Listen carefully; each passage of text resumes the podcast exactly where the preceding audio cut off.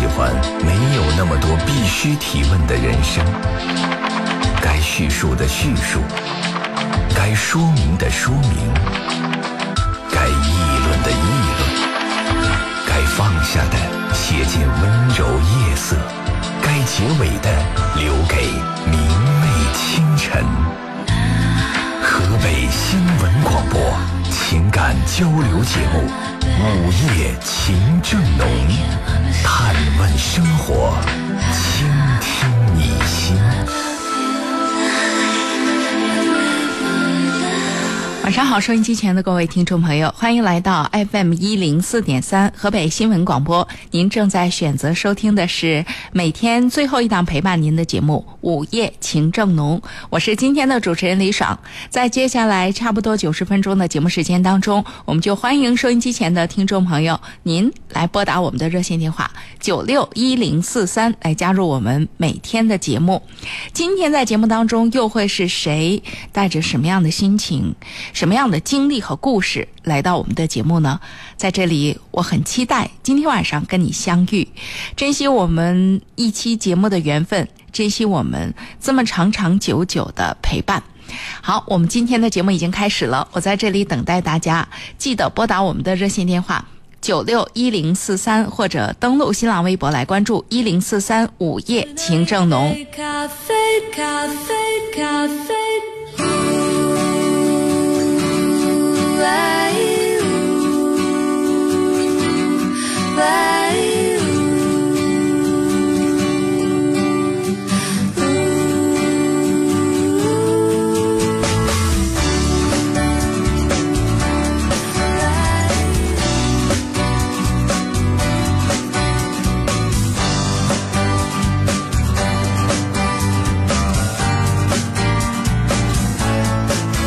你在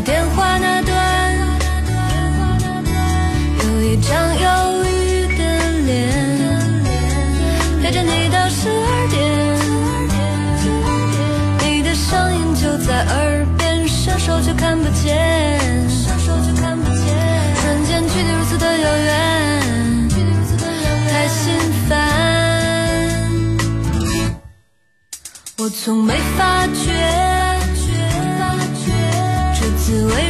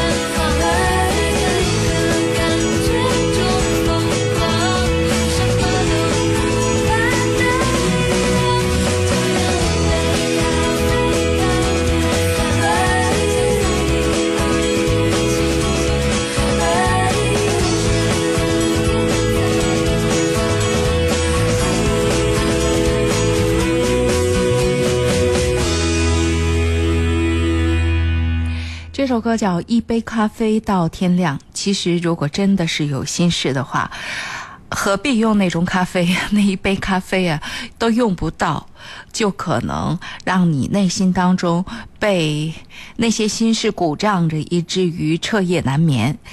我想在这个时候，如果还没有睡，如果你不是习惯晚睡的人，很可能就是内心鼓胀着心事的人。是不是应该在夜阑人静的时候，把这些心事也拿出来晒晒月亮呢？然后在月光之下摊开来的时候，让这些心事可以各安其位，可以找到情绪的出口，也可以找到问题的解决办法。如果是这样，那不是很好吗？当然，如果你愿意的话，就可以来我们这里，我们可以一起说说话、聊聊天，通过交谈的方式来找到心事的出口。好，各位听友，你正在选择收听的是 FM 一零四点三河北新闻广播午夜情正浓，我是今天晚上陪伴你的主持人李爽。那我们的热线电话是九六一零四三，您拨通了这部热线电话就可以跟我们交谈了。记得九六一零四三，呃，省外的听众朋友需要加拨一下我们的直播区号零三幺幺。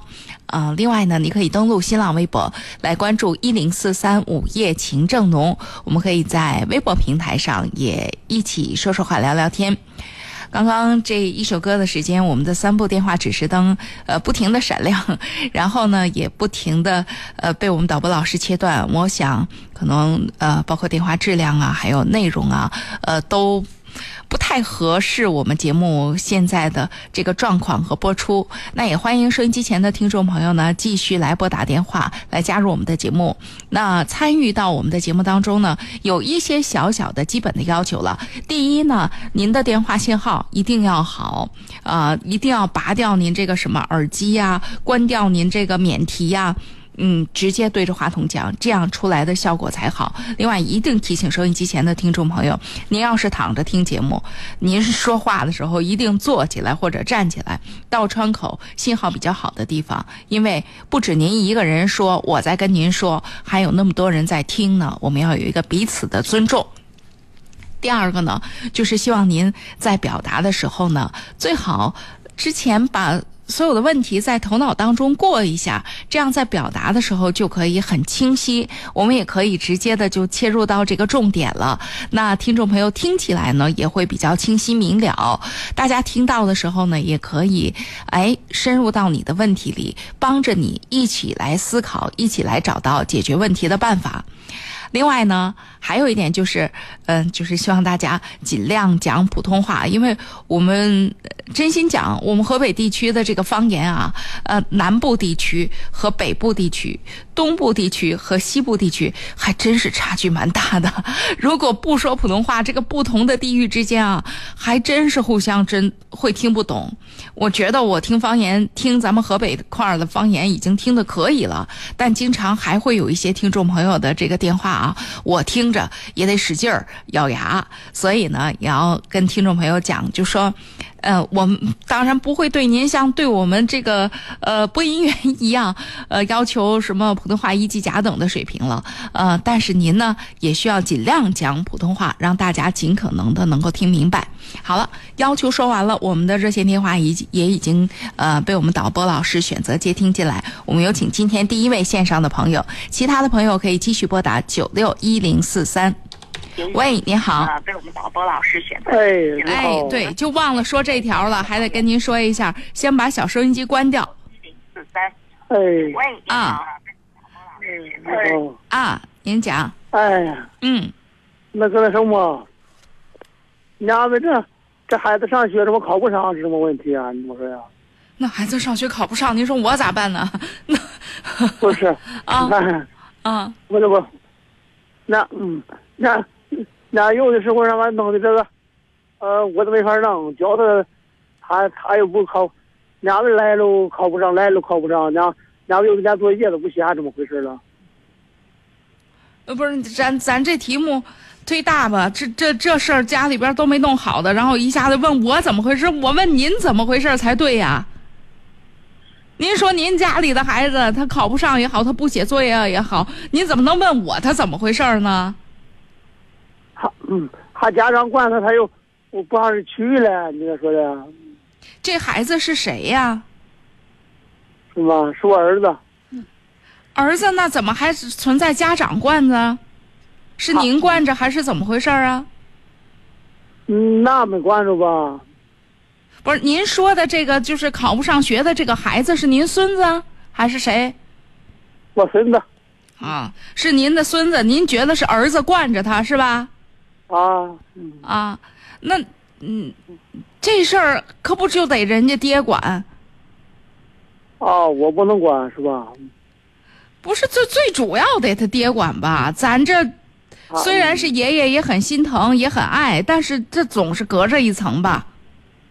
是啊，嗯所以我是觉得这事儿，如果人家爷俩人家家里边没啥问题的话，人家爹也不觉得是问题的话，咱放松点儿吧。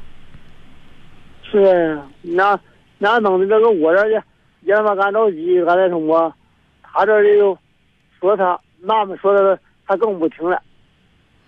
那他嗯他们这您您知道您儿子啥态度吗？我知道啊，他是啥儿子是啥态度啊？儿子也是个没，也是没没上到初中呗，没上到初中就不上了呗。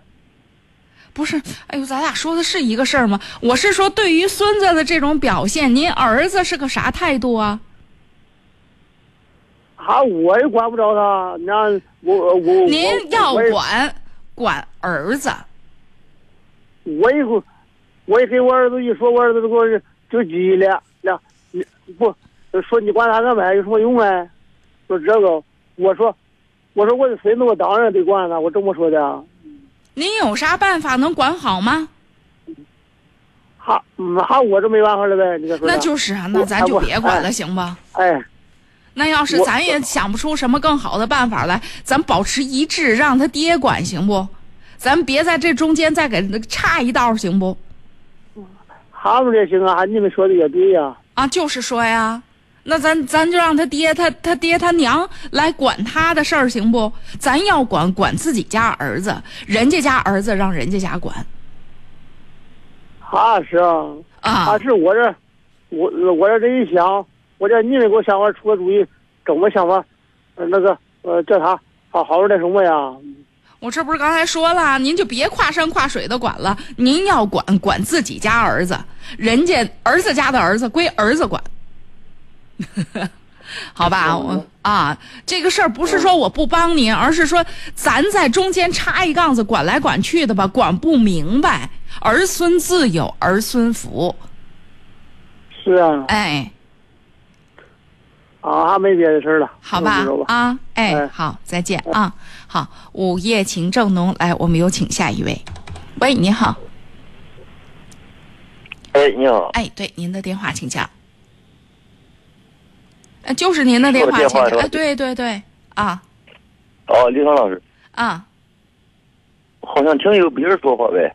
不不不，咱进入正题儿行吗？就是咱俩哦哦，啊。我是这么回事儿。嗯我今年吧，嗯十一岁了，啊，五十一岁了，我老伴儿呗，我老伴儿嗯给闺女看孩子去了。哦我感觉也我干干活回来以后，到家有点孤独，我的心里头有点别扭。能够明白，能理解。嗯，您是还没退休呢，是这意思吗？不我是农村的，农村的我是开开车的，那您啊，那现在还干还干着呢，是这意思吗？现在还干着呢，对。还干着呢，嗯，那咋整啊？那一般一般的，要是在农村的那个那个看孩子，不都婆婆家给看吗？我说我也不太懂这规矩。他不，他不是不是说，呃，婆婆家看，他在、我在市里头，他在市里头哦哦，这个看孩子去了。我就就是没别的事儿，我就是感觉回来以后啊，有点糊涂。我想这事儿到底也就是说，应该是，或者是说就是就是应该应该给他看孩给孩子们再看孩子，还是不应该？我就是我这事儿就这事儿没有个绝对的对错，这可不得商量着来。那那不是开的也不是别人家的孩子，是咱自己家闺女的孩子，帮帮的也不是别人，是咱自己家闺女。对对对对，所以这事儿，那您说，这事儿我倒我这事儿我倒也清楚，就是有时候啊，等我出租车回来，你就像现在吧，嗯我刚到家，嗯心里边有点孤独，感觉这事儿，你说这心里头好像别扭。那您觉得啥样最好呢？其实你就是说呗，假如说出车回来回来了，对吧？不是，现在咱咱不能把这事儿弄没了呀。一个是孩子，闺女生孩子了，一个是咱回来孤独，就这俩事儿，嗯就是哪个也不能弄没的情形下，咱找一个咱觉得，哎，最具有操作性的方案，您觉得咋着好呢？这老伴儿总不能劈两半儿吧？对，那是是是是。那咱那咱找一个可行性的方案，您觉得咋样好？哎呀，我我我我我我就是找不着找不着正确的方案，我才我我给你打电话的，李老师。那咱要知道看孩子这事儿，这是个暂时的事儿，短期的事儿。你说这事儿，咱还跟跟小家伙儿这这这争一把，这不 是吧？您看您也笑，这 是吧？就是你说孤独也好，或者怎么样好，它不是暂暂时的吗？对对对是吧？啊，对对，所以那我就更没啥说的了。我觉得事儿上您明白着呢，是吧？好吧？这事儿我倒啊事儿我倒明白。啊我我李老师，我听啊听咱的节目听多了，啊啊事儿我能事儿我倒是能掰扯清楚了。啊！就是说，有时候回回来以后啊，就一家里边就一你儿子过儿子的，啊闺女过闺女的，嗯哎，这我这家里就我一个人了，感觉就是一就一样事儿，感觉你你你赶紧珍惜现在 现在重回单身的美好吧，过两天 这就是这个特殊的阶段，你赶紧珍惜吧。过去这村儿没这店儿，再过来老伴儿回来了，呃你完后那那就是又新的一新的一个生活了。您说没单身都已经多少年了，这忽然回归单身生活了，赶紧享受一下吧。是有时候，有时候这种事儿啊，啊你就是说吧，啊孩子们在跟前吵来吵去，啊嚷来嚷去，啊也是也是烦。啊！哎，就一个人了，有时候感觉到很清静。所以啊，这个老天爷正好安排在哪一步，咱就接哪一步。现在正好正好在这个状况当中，那咱就享受这个清静。过两天忙活起来了，或者咱大车不开了不干了，愿意跟老伴儿一块儿给闺女看孩子去，咱就一块儿去。啊，愿意或者说回来，咱怎么着？这日子有好多的时候是见招拆招推着过的事儿，到哪步说哪步。现在这个阶段是没啥改变的可能性。你说闺女的孩子能不给看？咱这活儿能不干？既然没啥改变的可能性，咱就接受这局面，是吧？啊，好吧，啊，那我们先到这儿。好，我们来有请下一位。喂，你好。喂，打通我们热线电话的这位朋友，哎呀，三号电线上的朋友没有接进来您的电话，再重新拨一回吧。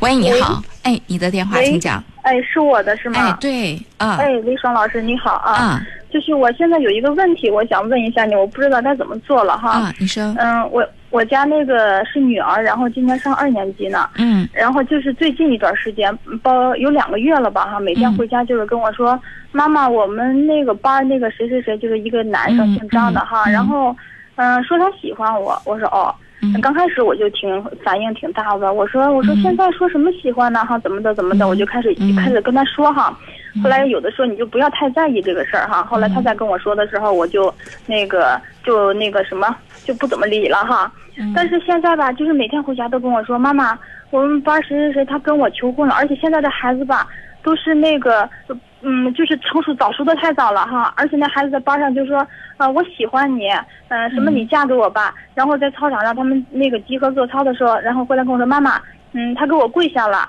嗯，那个让我嫁给他。然后又说那个，然后回来跟我说，妈妈，他亲我手了，怎么的，怎么的那哈？那那你都怎么跟孩子说呢？你怎么理解孩子不断的跟你说这些事儿呢？我就是很纠结这个事，你体会。不是？现在首先我请你嗯体会一下，嗯你觉得孩子孩你你听嗯我说完，你觉得孩子一遍遍的跟你说这个事儿，代表着他什么样的心情？他很开心，他希望他就觉得他那个小朋友们都挺喜你欢他真的确定他很开心吗？嗯，你问过他是什么感觉吗？这我们要做的第一件事儿，很多父母常常就忘了。孩子一而再、再而三的跟你说一件事儿的时候，常常意味着他无力处理这件事儿。你可不可以问问他的感觉？这是第一步啊！你不知道问题出在哪儿，你怎么解决问题？我们怎么给出一个标准答案？什么样是对，什么样是错？你先要知道孩子是怎么想的吧，先要了解一下自己女儿的想法吧。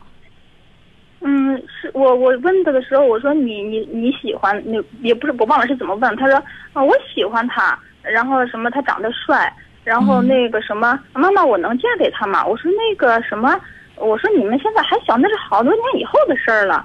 嗯，那个，因为那时候跟我说说那个班里同学就喊说谁谁喜欢谁谁，然后跟老师说了哈，老师说，嗯、我也喜欢他呀，那个什么。嗯，那个他那么乖那么好，我们大家都喜欢他呀。老师是就是这么解释的哈处理的挺好的。对，然后他跟我说的时候，我就说啊、我说那个什么，你看你们班小朋友都挺喜欢你的哈，就跟那个什么哥哥喜欢你一样哈。然后不一样啊，是你没处理好然后跟我，说是你没啊，处理好。是跟我说不一样，他那个哥哥喜欢我的那种，跟他喜欢的这个不一样。我说嗯，他喜欢我的那就是那种要结婚的那种喜欢。嗯，所以这个这个孩子在这么大的时候，我真心实意的觉得你这妈在这个问题上当的确实没跟上。哎呀，我不知道该怎么，我就是原先我就是说，哎呀，不管他们孩子们，就是一个游戏那我特别直接。的，就是因为这个我们在节目里时间有限，我不可能就是您所特拨打的用户线故障。啊，这用户线还故啊完了，这故用用户线还故障了，你说这个问题正儿八经需要认真说说呢。要有可能再打打试试啊，换个电话或者怎么着，嗯、特别直接的，我首先哈、不仅是对这位妈妈，还对其他的这个遇到这样问题困扰的呃妈妈们，先推荐一个人。这个人呢，你可以到网上查一查，叫胡平，他在深圳呢，呃，办着一家这个呃一个工作室，叫呃呃，就是应该叫什么？就是儿童呃性发展问题的工作室。就说这个性这件事儿是爱的基础，呃，不同它是爱的生理基础。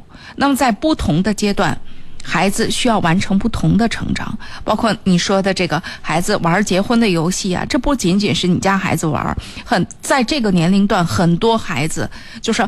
有一些明朗的孩子可能玩在明处，还一些如果学校老师打压的，很可能就在老师看不见的这种所谓灰色地带在玩这个游戏。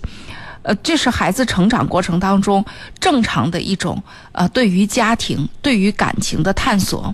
但是什么是个度？怎么跟孩子交流？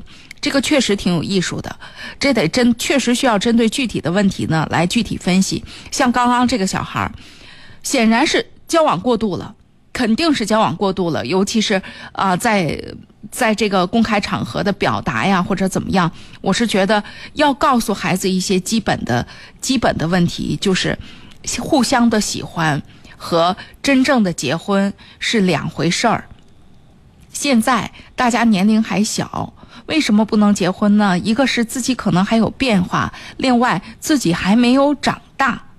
就是有些事情是要把握一定尺度的，要根据每个孩子的不同的状况来具体的言说。呃，那这个事情呢，呃，我们在整点报时之后，呃，看看下一位听众朋友的热线。嗯、如果有时间，我们还可以再稍微深入的来说一说。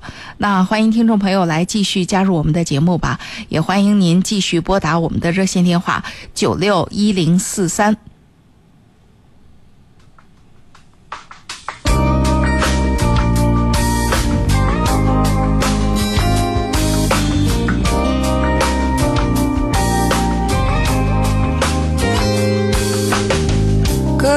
my love, gonna miss you. When I go, I promise to forget.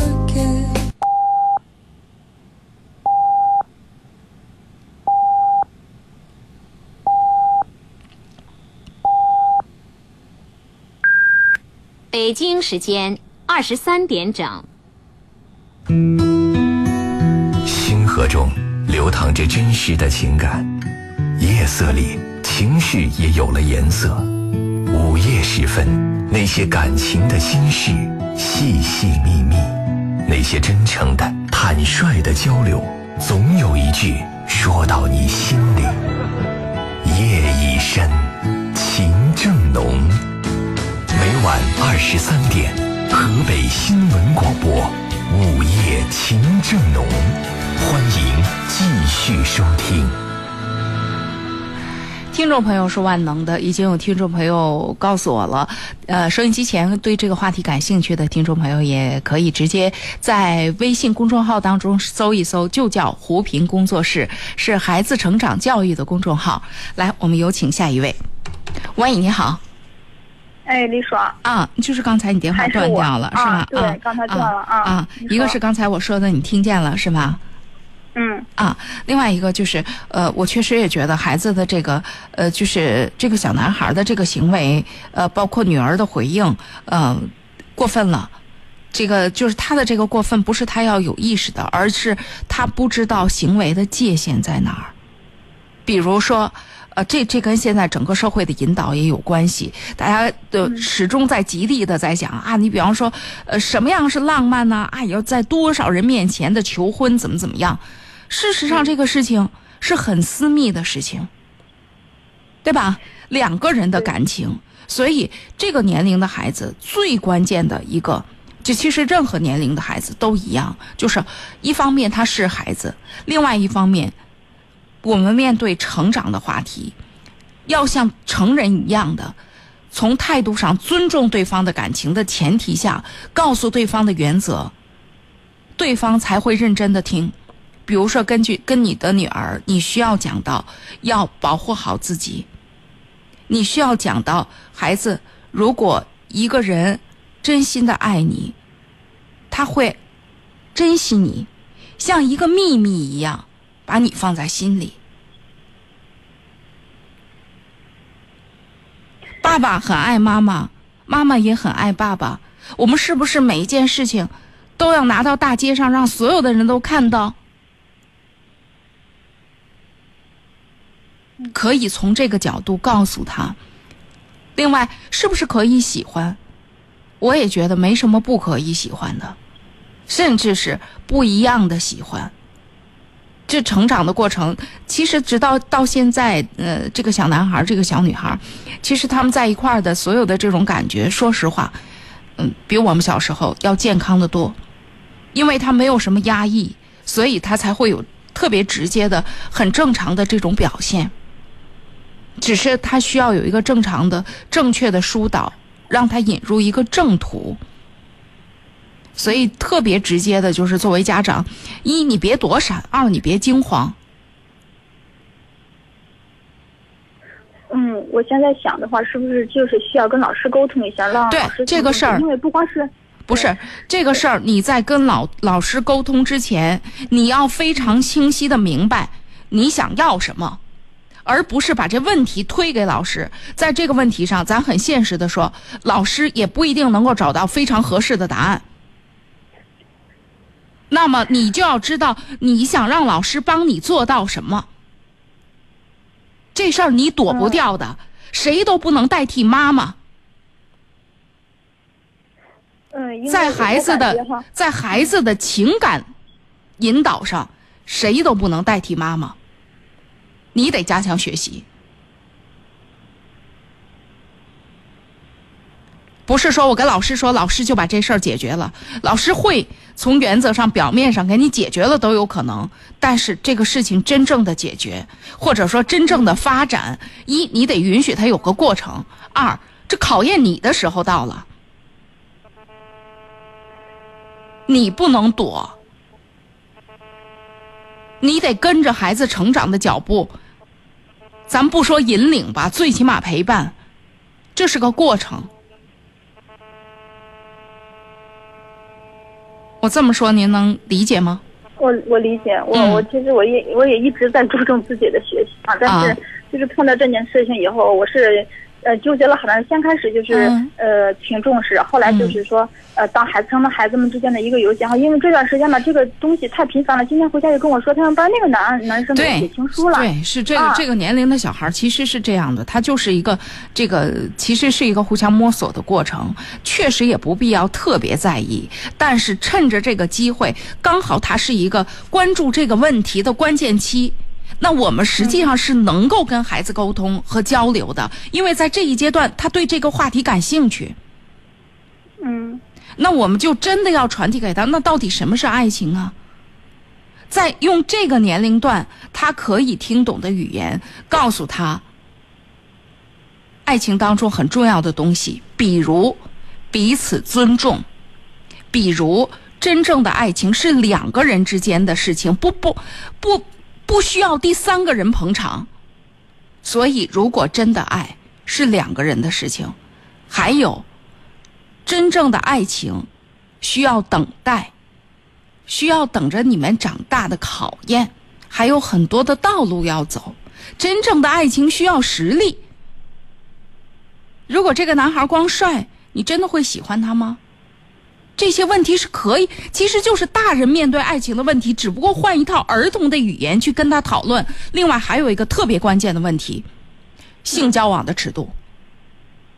嗯在这个年龄，对于这个对于女孩子，呃，当然男孩子也一样，非常重要。你要爱自己的身体，作为小女孩儿啊，你的身体的衣服遮挡的部分，男孩子是不能碰的，嗯，你明白？然后我明白。啊，这嗯这些话我不可能别人说，就应该是妈妈。我说一下这个问题哈，嗯就是说这个这个就是女孩这个那个隐私哈，一直也跟她强调，就是说哪些地方是不可以男孩碰的。然后他们班男生吧，现在小孩们就是特淘哈，然后跟我说妈妈，那个我们班那个谁谁谁，就是就比如说那手放到他屁股这儿这个位置或者怎么地哈。嗯然后我说你怎么办呢？原先我告诉他，我说遇到这种情况一定也不能说，原先他可能就是说呃嗯没有反应哈，或者是嗯嗯不搭理哈。后来我就说我说碰到这种事情是坚决不能容忍的哈。现在就是他们班小男孩要是有这种情况，他说妈妈我告诉你我怎么做的，然后就拿起脚使劲的踢了我一脚，我就这样，呃那个什么碰了我就使劲踢他一下。我说他们呢啊他们就不说话了。嗯，然后现在对于这个是这样反应的。嗯，我是觉得可以，就是告诉孩子，嗯，嗯。因为他的他的做法也也可以，就是属于这个年龄的，但是可以告诉他，就是你可以直接拒绝，你告诉他我不喜欢你这样对我，嗯，对，啊，可以，因为这嗯其实它涉及到一个，其实孩子在这个年龄段有一个发展，从生理上本身也有一个发展嗯啊。所以，一个是确实不要夸张这个事情，因为这就是你想的，你有时候说说的说的太多，强调太多了，会让他好奇嗯啊。但是与之同时，我确实觉得从观念上，这是一个值得沟通的事情嗯，啊。对。所以这啊。觉得这个事情是有点愈演愈烈了。他这个嗯他这个年龄，我我觉得要跟老师沟通的一个是什么问题？就是嗯，跟他反映班里边现在出现的这个实情，老师不一定了解，因为这些东西孩子们是背着老师的。对他不知道了，啊他不知道。对，我就需要老师了解这个实情，因为老师其实，呃，正常的，就像你你所说到，老师的处理办法其实还还蛮不错的。就说这个老师对这些问题，其实他是有一定的准备的。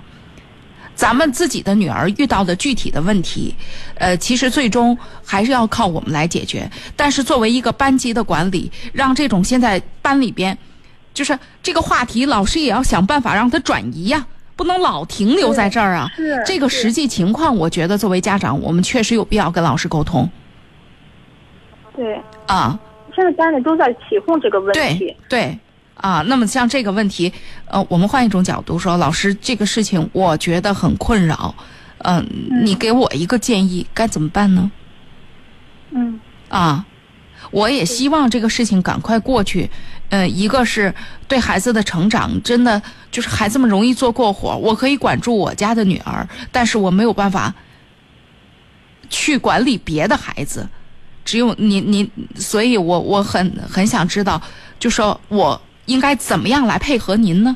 给老师提一个醒嗯，啊，我这个还是非常有必要的对，啊，行，好吧？因为一啊直也没跟老师沟通过，行，我试试。啊，好吧啊，我觉得这事儿当面去沟通一下吧，我觉得这个事儿当面嗯沟通比较好啊。行，好吧行，啊好嘞，好的，谢谢啊，哎再见啊我再见，啊，再，见。谢谢。好，我们有请下一位。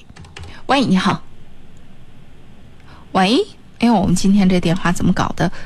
你好，喂喂，对，你好你，好，嗯嗯，主持人，我我那个是是这么情况，我就是嗯从小被人送养了，然后哦。就是我从小没有上学，哦。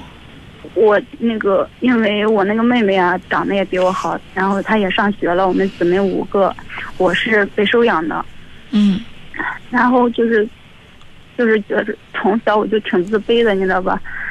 因为就是等于说把你送到一个家庭当中，你的其他是你的就是被送养的这个家庭当中的姐妹，还是你原，就是被送养的这个家庭的其他的姐姐们都上学了，唯独你没没有上学，是吗？对，对也不，嗯我不怪我的父母，你知道吧？不怪他们，因为当时那时候可能家家里困境特别难，可能真的供但我我我没有搞清楚这个状况哈。然后是然后就是说我呃虽然没有上学吧，但是我挺自卑的，因为然后就感觉你是说你的嗯养父母没有供你上学是吗？对，嗯因为我从小就是被我的妹妹说我是要的，或者是怎么怎么的一句话，然后也可能慢慢产生了心理阴影吧，就是说嗯可能非常自卑，然后怎么怎么地，就是小的时候他这么说，我也没当一回事嘛。嗯然后就慢慢的生活所生生活的压力，然后让让我就是可能逼的吧，然后就感觉我适应能力挺强的，好像放到什么地方都能活，然后就那种感觉啊，对我来说。然后我这不是嗯随着时间越来越长，然后就是我也一直没有鼓起勇气问我养父养母，就是说 我是不是要的，或者是说什么。然后我其实我的养母对我也挺好的，嗯然后就是在前一段时就在去年嘛，去年然后就说，其实他以前也有承认过，就说我不是亲生的，嗯我就是被他领养的。然后就是，我不知道当初为什么我的父母把我送给他们了。他们家有四个孩子，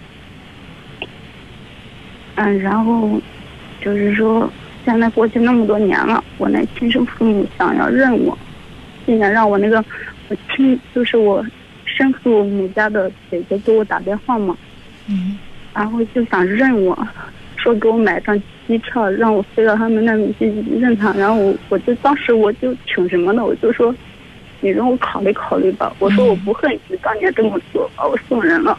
毕竟家里那么多人，为什么要送走我呢？然后其实我内心挺苦的吧。然后一直在纠结，到底是认还是不认。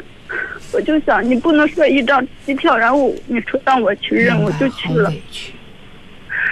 对，我一直我也我也一直找不到，我从小没有上学，我没有同学，我没有朋友，然后我就我我我我我养母说，我能把你电话给他，就是不想让你此生有遗憾，嗯，你想认也好，不想认也好，对，那你的养父母其实真的对你蛮好的，对，嗯，然后。就是可能就像你所说的他也很愧疚我，就是说没上学然后上学，对。啊，那这这个事情我我能够体谅你，就是是很遗憾，但是对于养父母来讲，呃你没有任何抱怨，就是因为家境使然，是吧？啊，对，我就但是想想说的是，嗯你说我现在亲生父母到底是认还是不认？我都感觉他们好没有诚意，不能说你的一通电话说你给我买个机票，然后我就认了，说让我去我就去了。我想你，你真的如果想认我，你为什么不到养父养母家来看看我，看看我过的是什么样的？在那生他们活好了，你可能他们可能也没有这个勇气吧。对，当初他们可能会关心你，或者现在也很好奇你生活的怎么样，但是他们也没有办法来面对你。对，我，就是当时有的时候想想，在你心里有一个解不开的结，就是为什么是我？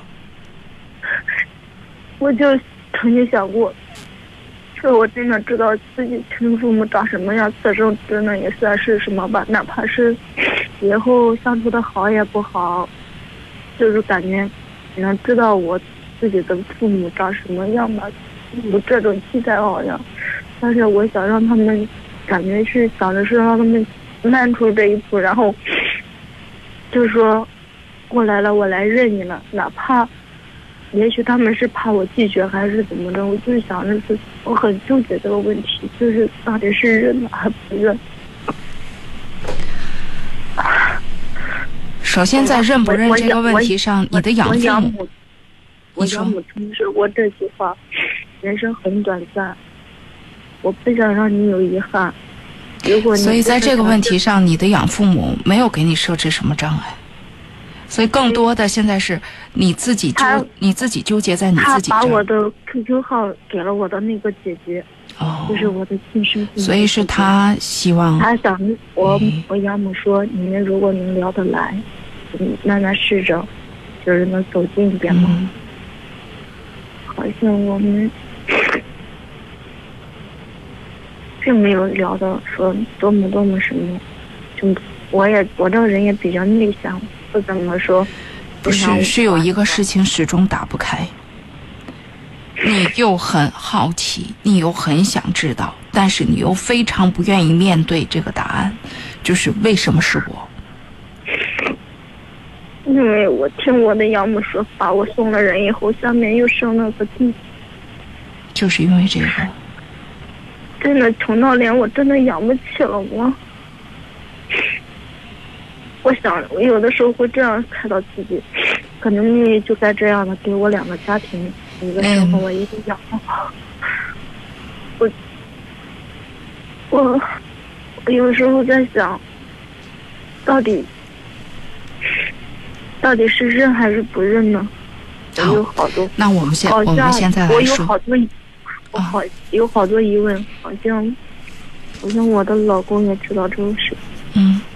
他们好像都背着我有跟他们聊天，就是我老公说，嗯我，不希望你再伤害他，就给我那个姐姐说不想，他们都很心疼你，所以现在，但是你知道，他们可能都不知道，就是在现在的这种纠结的状态，对于你是最难受的。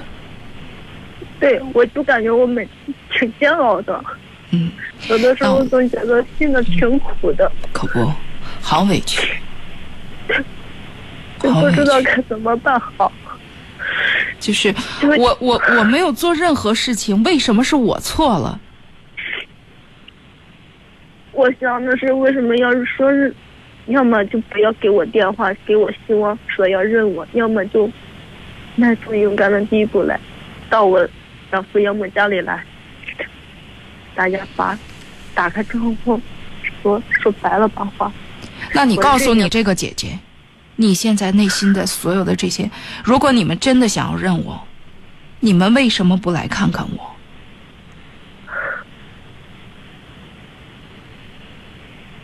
我觉得可以告诉他们，我从来都没有，一直是跟着这个姐姐在聊天也好，说话也好，因为毕竟也没聊几次，从来都没有跟我说说那个妈妈他不敢说，通过话。他不敢说。啊，啊、我是觉得这件事情是这样哈，嗯，回家的路很难，有一些人的父母做出来的事情，也真的没有那么可爱。但是我们别无选择，要想让自己的内心得到平静，要想让自己能够生活的平静，我们到底要搞清楚我们自己是谁，我们来自何处，所以在这个问题上，比如说涉及到什么抱养啊、送人呐、这孩子永远内心中有一个问题，就是为什么是我？那么这个问题，像以前他没有给我打过电话的时候，我的世界感觉好像没有那么痛苦，嗯，就是明知道自己不是他们亲生的，但是就感觉好像就从来没有跟他们联系过嘛，因为嗯我也不知道我是从多大被他们抱养过来，好像听我养母说，我可能一岁的时候吧嗯。被抱走的，就是被他其实现在最关键的是你不敢开启这个事儿。其实你问养母，养母就会告诉你当时是怎么个状况。我妈妈就是说，当时因为她整个的，现在说实话，应该因为我们，因为现在我养母家，我再加上我，我们姊妹五个，嗯。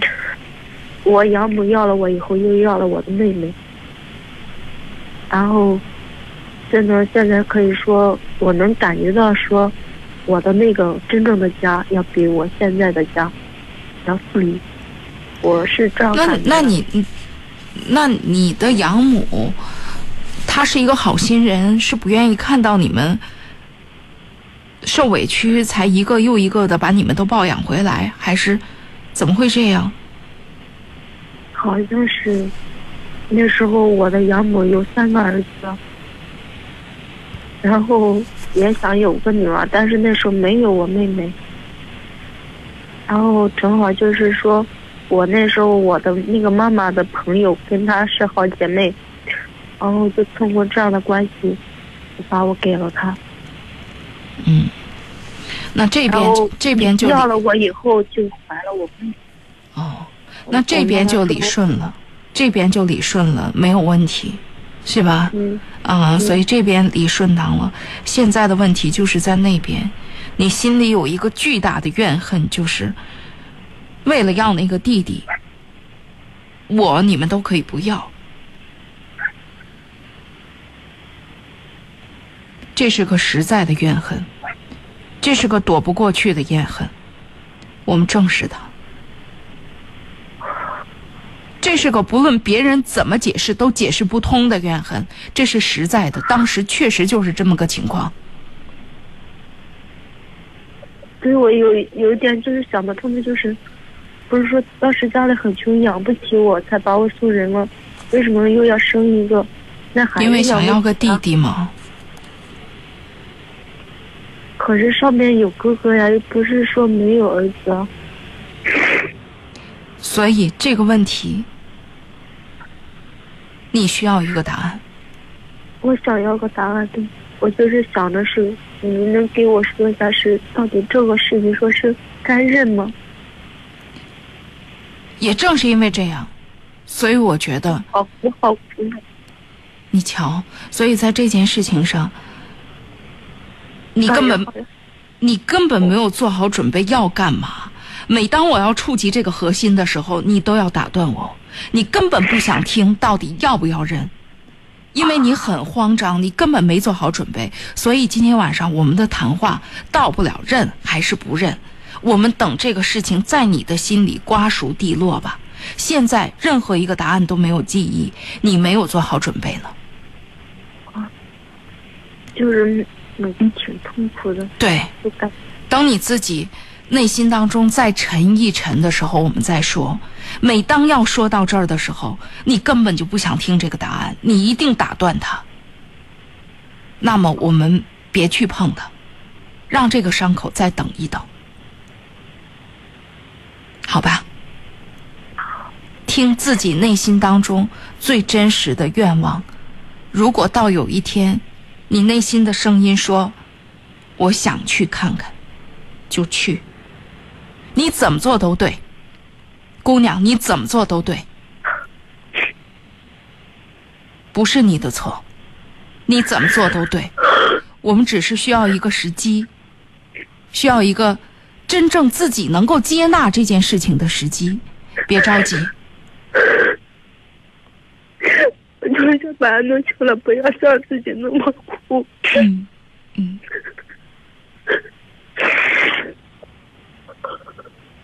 谢谢你，哭吧，哭出来痛快一点，太委屈了。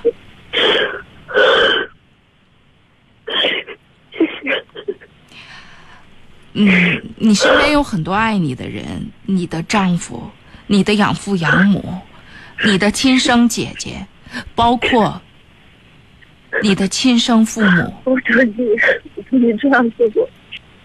嗯，我不管是我自认为我这个人吧，谁都对得起我，谁也我是个比较好心的人吧。看着别人，我宁可自己苦，也不愿意让别人苦的那种人。我就说那次我喝醉了，我说我没有朋友，然后就是我朋友说我当你的朋友，就是我们一起工作的人，他说我当你的朋友。可是我我从小到大没有朋友，我也我会好起来的，姑娘会好起来的，会好起来的。呃，只是别急，我们自己的内心告诉我们，我想干什么，你就听着自己的内心去走就行了，怎么做都没错，好吧？我有的时候真的想给他打电话问一问，你们到底是想真的认还是？记得嗯，现在是别人确实伤害过你，你开口是解决问题，不是要伤害别人。事实上，当你开口问出这个问题的时候，也可以让对方能够把这个问题放下。你也是给了对方一个机会，让他们能够救赎自己。所以你不要觉得你这么一开口就是给别人带来了伤害，不是，你给了对方一个机会，让他也可以把这个心事打开，把这件事情放下，好吧？啊，那我们今天先到这儿，好不好？好，好，再见啊！啊，这个电话接的好沉重啊。我们稍微稍微放松一下，请下面的两位朋友稍后一下，大家我自己也调整一下，我们来听首歌。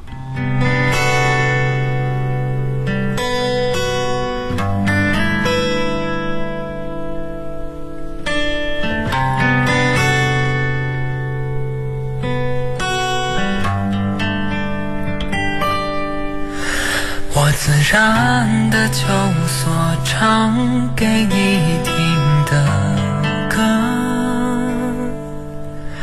我们经历过叫做爱情的忧愁，也许那一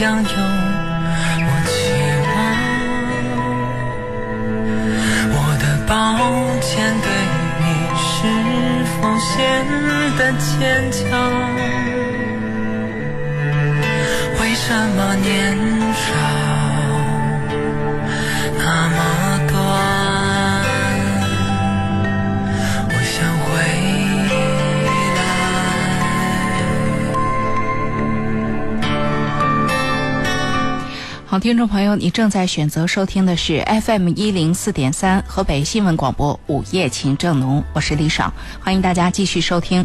来，我们继续接听听众朋友的热线。喂，你好。哦，喂，打通我们热线电话的这位先生的朋友，哎，是您的电话，您讲。哦，李老师啊。啊，让您久等了。哎，你正好啊。啊。我想你问件事儿啊，我这个小子离婚十年了，小孙女啊一直跟我，他报跟他妈离婚前儿是九几年吧。嗯。嗯，二零零零零年，他我说，他他俩说一个人一一个月一百块钱生活费。嗯。把东西捞走了吧？他说他不要孩子，就给咱了？给咱了吧？始终就我给办了都。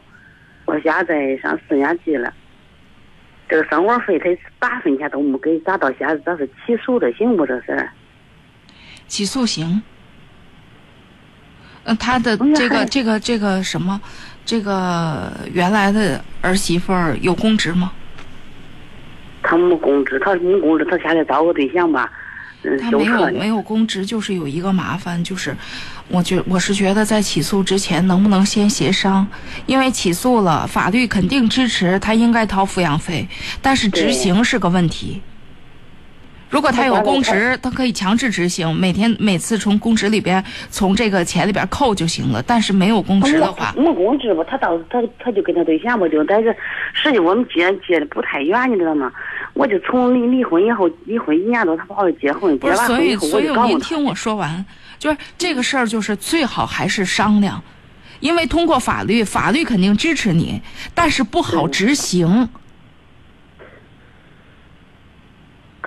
他就是判了他，他应该给，但是他不给，很可能也没有什么特别切实可行的办法。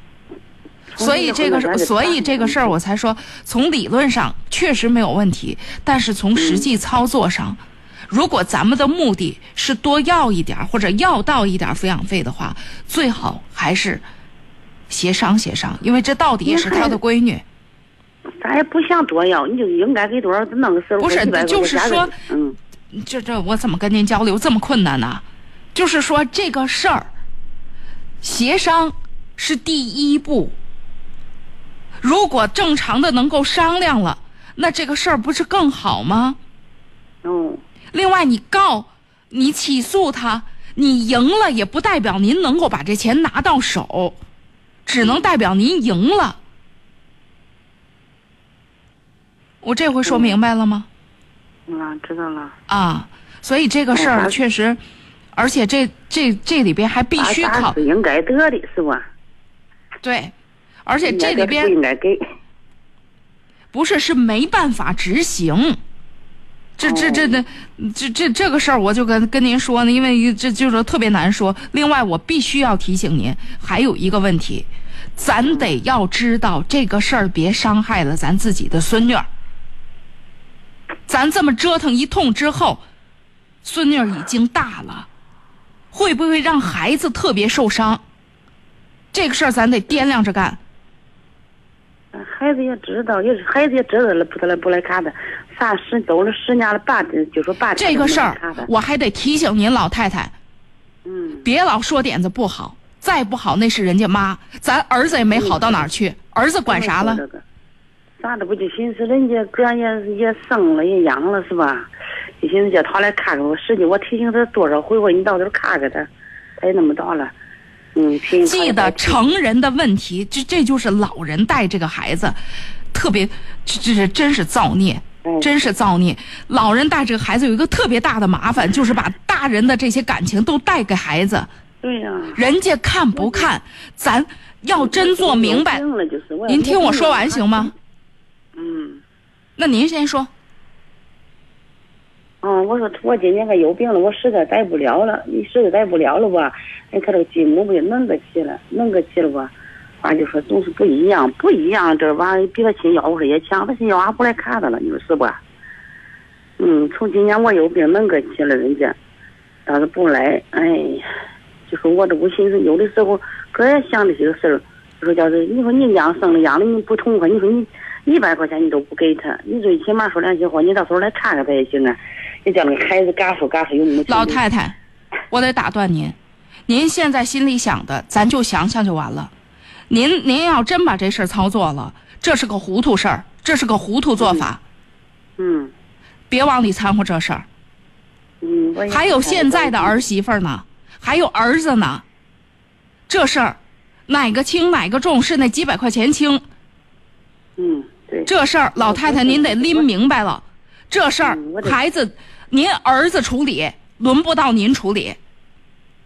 是你，我这不背着儿子给你打个电话，我我从那我就跟您讲，您这事儿您心您自己抱怨，您心里过过就完了。这事儿您对对对您您别张了对，反正你咋生气的是真的，是吧？啊，好吧？那就到这儿，嗯好嘞吧？啊，嗯好嘞再见啊。好，这里是午夜情正浓，我是李爽，来，我们有请下一位。喂，您好，喂，您好，哎。哎，李长你好，啊，嗯嗯，有个事情我想嗯嗯咨询您一下，哎呀，嗯，现在我现在我遇到了一点儿问题，嗯。是这样，嗯，二零一四年我离婚了，嗯。呃，然后呢，嗯、有一个女儿，当时嗯。女儿十四岁，然后，呃，我带着女儿呃生活，然后，呃，现在女儿十六岁，嗯嗯，本来就是说这个生活还算平静，但是最近遇到了一个新的情况，嗯就是孩子的父亲，嗯、因为刑事案件入狱了。嗯、他呢，呃，当时呃，就是在入狱以前，我连续收到了两份，就是法院的这个呃通知吧。嗯然后当时呢，我自己没有，我没有声张，我就自己留着了。嗯，然后呢，可能到刑事判决以后，就正式入狱以为什后么，还还要跟你有通知啊？因为你们不是呃，因为是因为是这样，嗯、他我们离异的时候呢，他没有迁户口走，因为他没有地方去。哦，所以呃户口还在这儿呢。对对对对，因为他的户口就是嗯还在我的这个户口本上，所以他有一些通知什么的可能会寄到我家里来。嗯然后就是前期的事情我知道，然后等到正式刑事判决以后，他入狱以后，嗯。他有一封信给孩子，嗯。嗯，可能告诉孩子，嗯。呃，他呃在哪个监狱，然后判了多少年，然后怎么样，嗯，就是。但是这封信当时信寄来的时候，孩子没有在家，我把我就把这信收下了，然后就这这一段时间，我一直都在纠结这个事情，就是说我要不要跟孩子说。现在我周围的一些人，就是我妈妈说跟孩子说，嗯呃，为什么呢？因为他出狱的时候，孩子可能正好要面临高考，就是孩子高考那一年他会出来。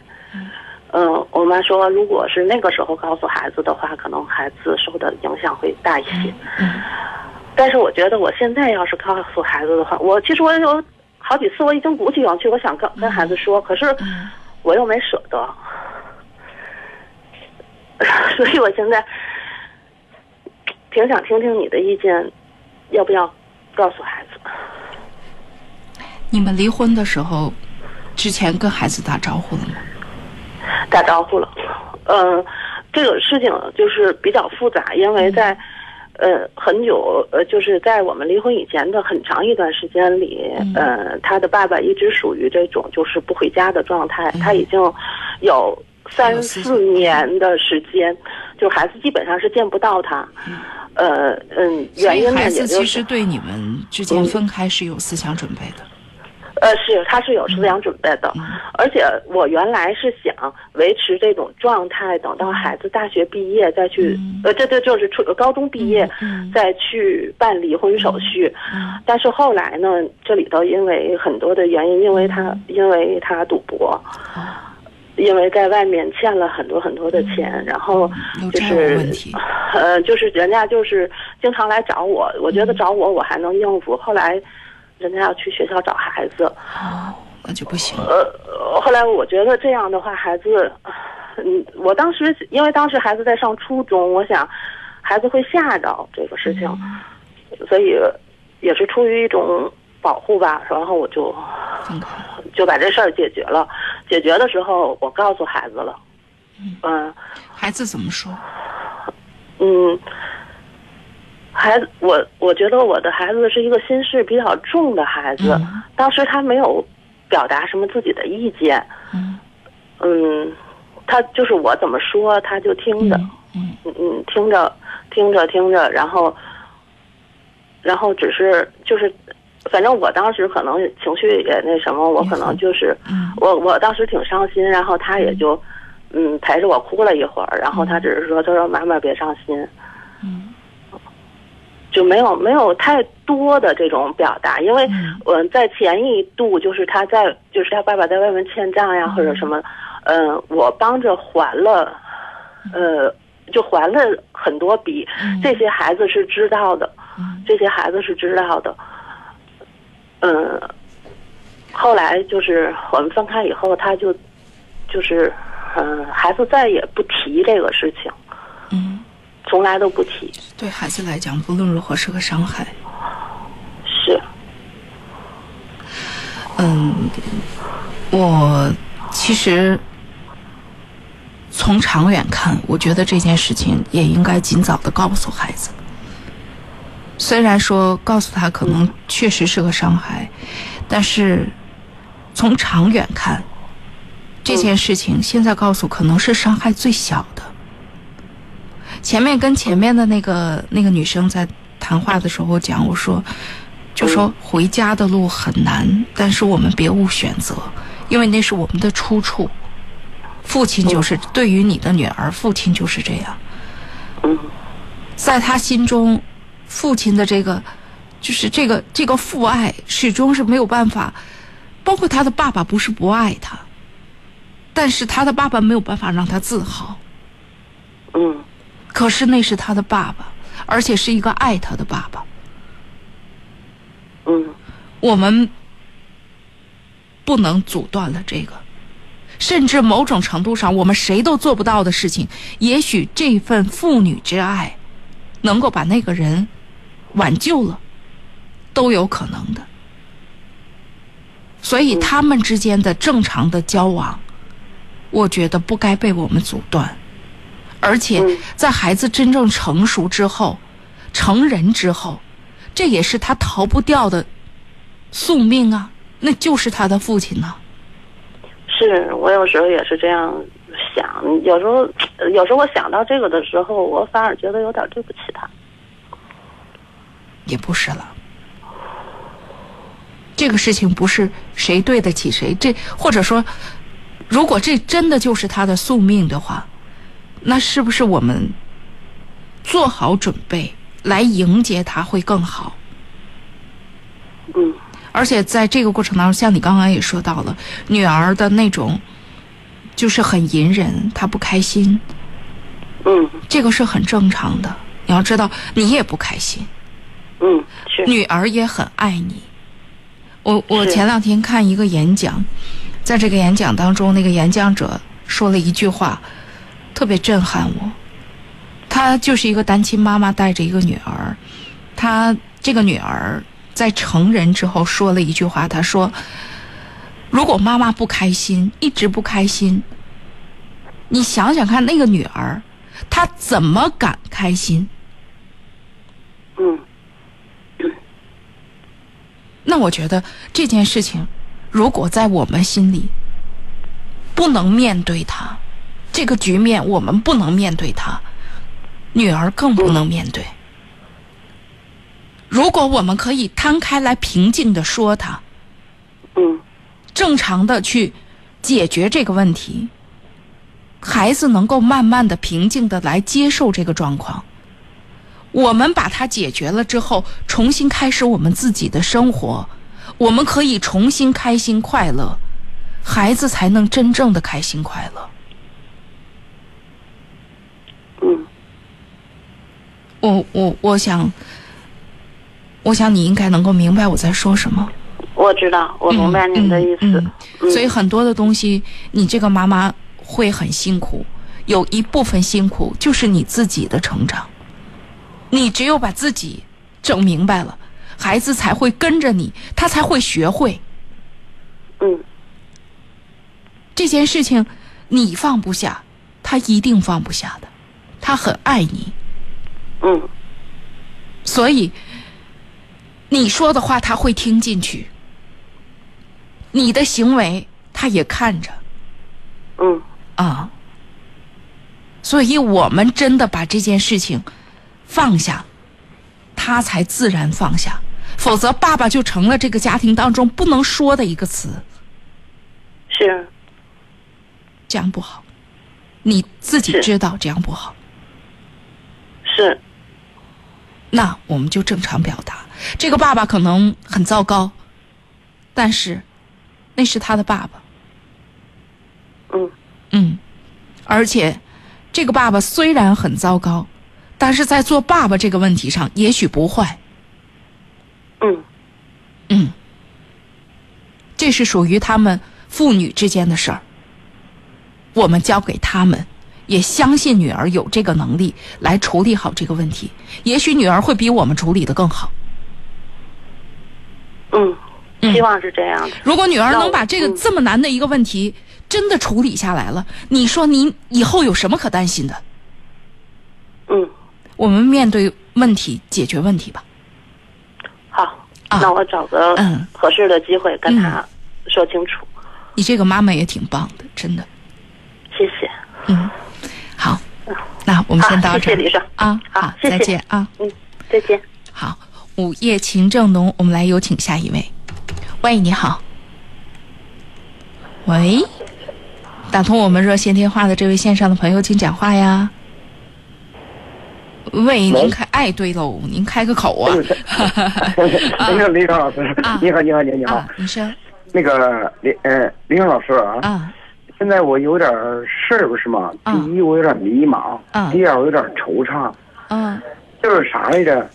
呃，在去年的时候吧，嗯，您说特我个人认为吧，是吗？是特别特别好的一个哥们儿，特别特特别好一个朋友。嗯这就这就说他自己揽点活儿，他需要人，嗯需要人呢。完了以后呢，我呢就拉了一帮人，就去跟他干活去了。他说是钱他出，人我找。嗯结果完了以后呢，本身是去了是十七八个人吧。嗯结果完了以后呢，人家说开支都来我来开来了。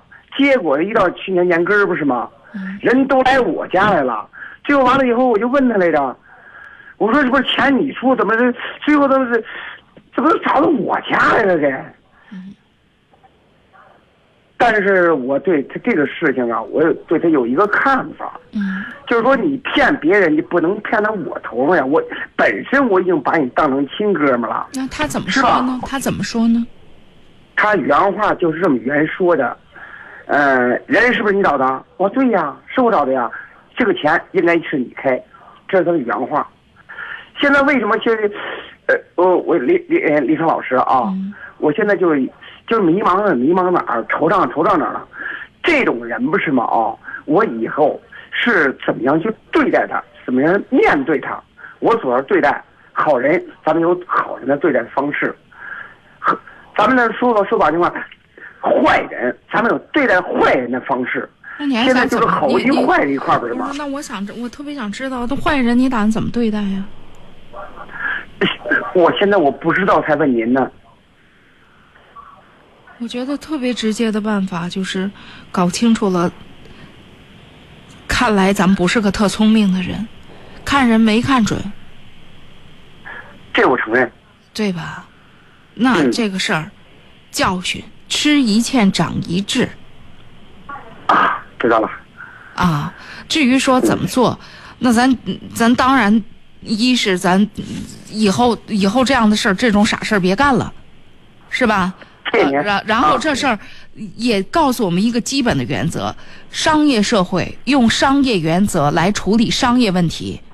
再好的哥们儿，不能凭这个你一说我一说，这事儿就就结了。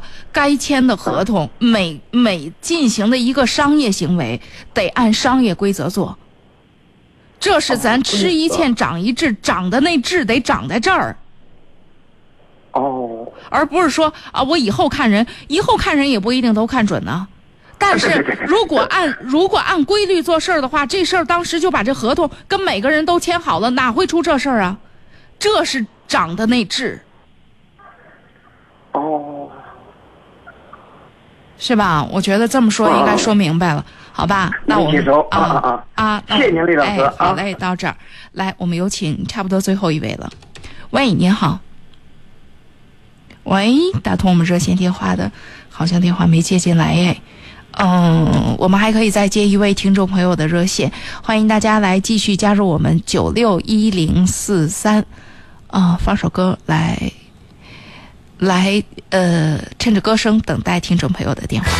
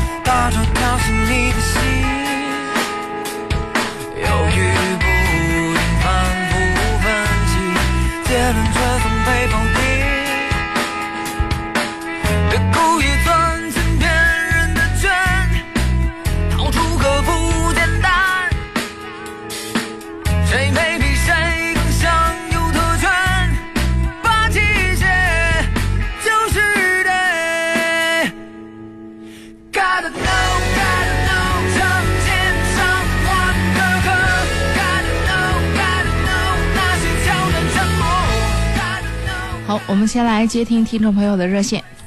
喂，你好。喂，你好，是我吗？哎，对，您的电话，请讲。啊，你好，嗯嗯、是这样，因为我好几天了听你这个节目，而且我心里头特别烦，然后想，不是没没没地儿说，跟父母也不能说，跟跟我老公也不能说。嗯我爸是是二婚，然后他也是二婚，他有一个儿子。嗯嗯，就是说我我们俩刚刚结了婚，结了婚，然后就是意外当中，然后就怀孕了，现在。嗯然后现在就是 这个孩子吧，我一直犹豫，是应该要呢，还是应该不要？在结婚，我们在结婚的时候，就是我们俩就是一些 一些琐碎的事儿吧，就是吵过几次架，然后他就提过两次，就是说不要结婚了，分手吧。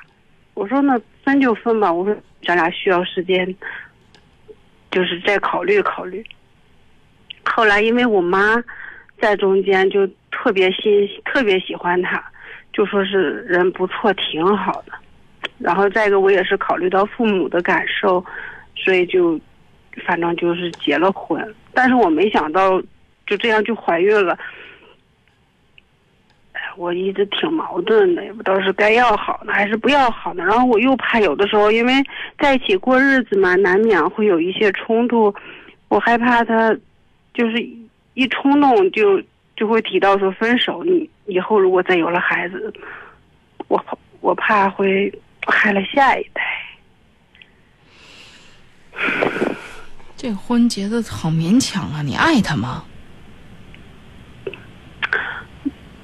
我反正他对我，我感觉吧，还是还是还是可还算可以，但是好像一涉及到这个小家庭跟大家庭的利益的时候，他就还是站在大家庭那一边儿吧，那种感觉。我很难跟你说，是因为其实你根本就没有搞清楚自己的状况。我问的是你爱他吗？他对你好不好，跟你爱他吗是俩问题。我也说不清楚。所以我才说你这个婚结的好勉强啊。那换个角度问，如果没有爸爸妈妈，你会选择这个婚姻吗？如果那会儿我妈没有来的情况下，也许不是也许，你会选择这个婚姻吗？你会选择这个男人吗？最起码当时不会。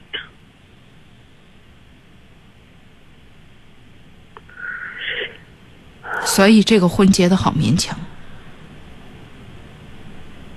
昨天晚上我提到这个孩子，我说我暂时先别要孩子了，然后他就挺生气的，所以我就打住，因为不想因为一点事儿就能吵起来。你都是有过一次婚姻的人，怎么会这么糊涂？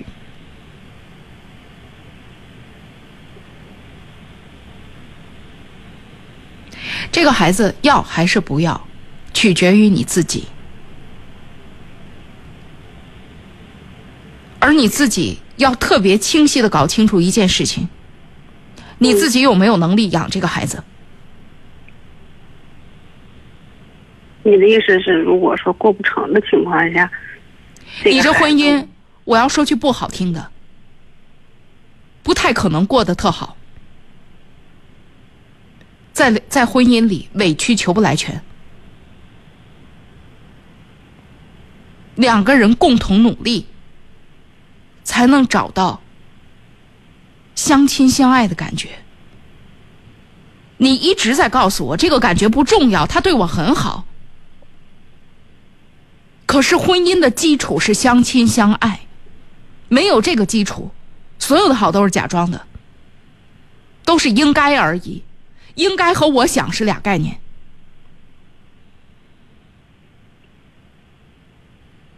我说的很明白，嗯，我说的很明白，我希望你也很明白，好吧？嗯，好，再见。嗯，谢谢。好，这里是午夜情正浓，我们今天的节目到这儿要结束了，感谢大家的热情收听和参与，也欢迎听众朋友在明天晚上的同一时间继续关注收听我们的节目。歌声里向你道晚安。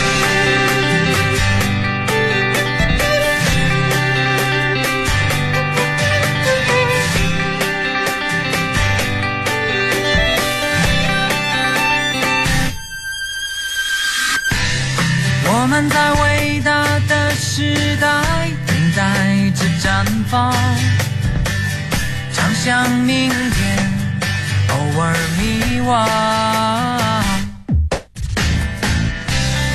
有些或许太理想化的主张出洋相，只是让我感觉美妙，像鲜花。